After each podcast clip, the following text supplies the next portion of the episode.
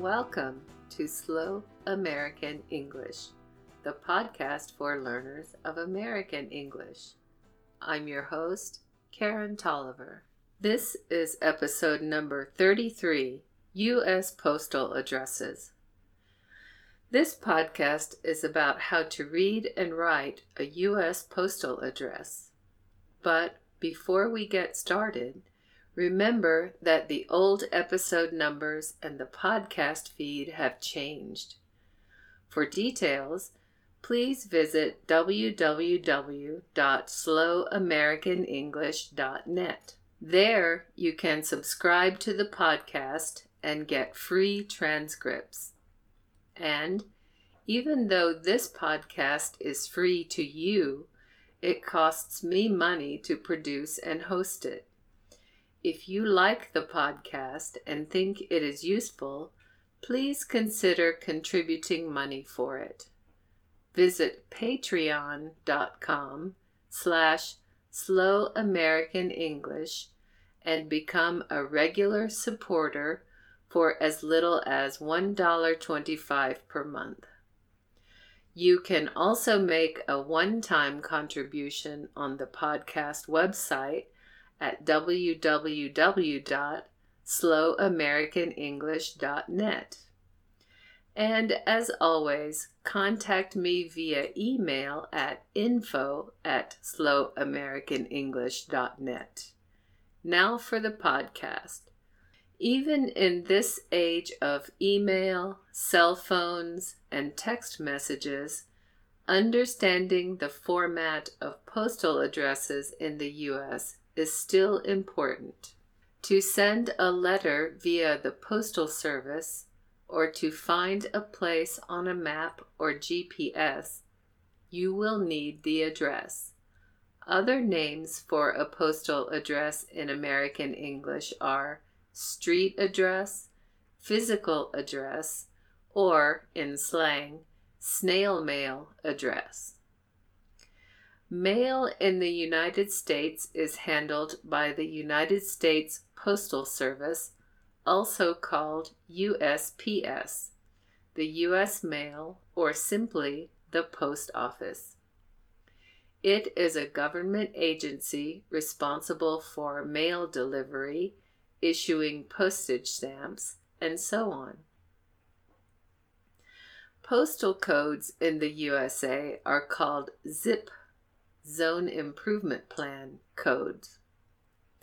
Implemented in 1963, zip codes divide the country into sections.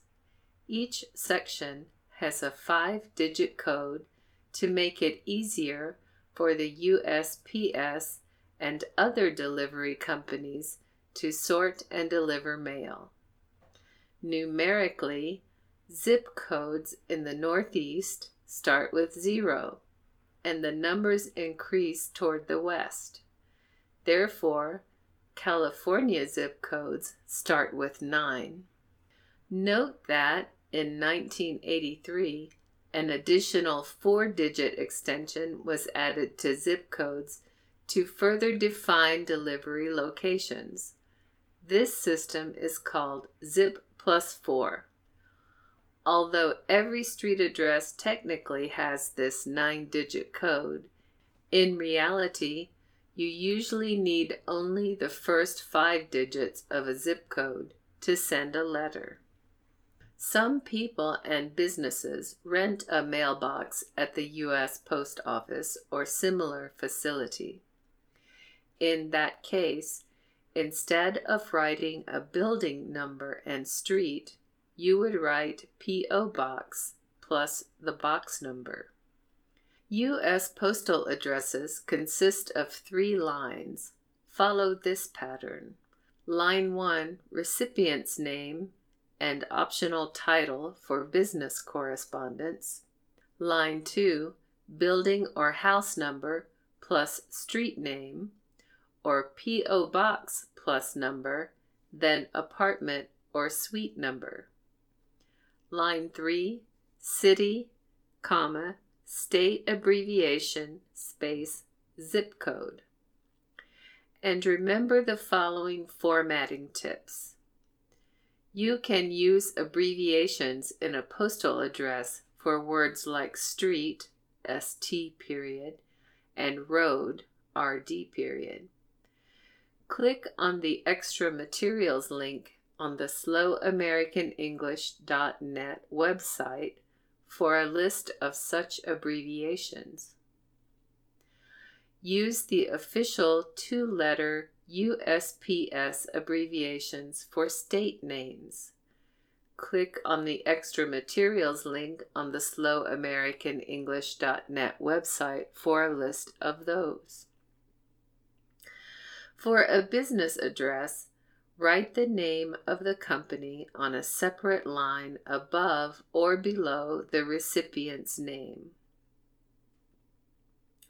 For international mail, add the country name after the zip code or on a separate line below it.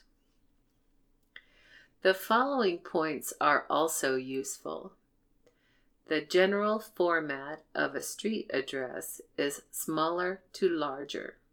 By that I mean that the first lines will be relatively small locations, such as a person or company. Later lines will be larger locations, such as towns and states. Addresses in the U.S. territories follow the same format as domestic addresses. Use the same format for the return address and the recipient address on an envelope. Write the return address in the upper left corner of the envelope. Write the recipient address in the middle of the envelope. It is best to omit the zip code if you don't know it, rather than guess at it. That's the podcast for this time. Slow American English is written and produced by Karen Tolliver.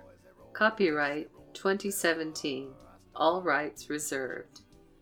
For a free transcript and to subscribe to the podcast, visit www.slowamericanenglish.net.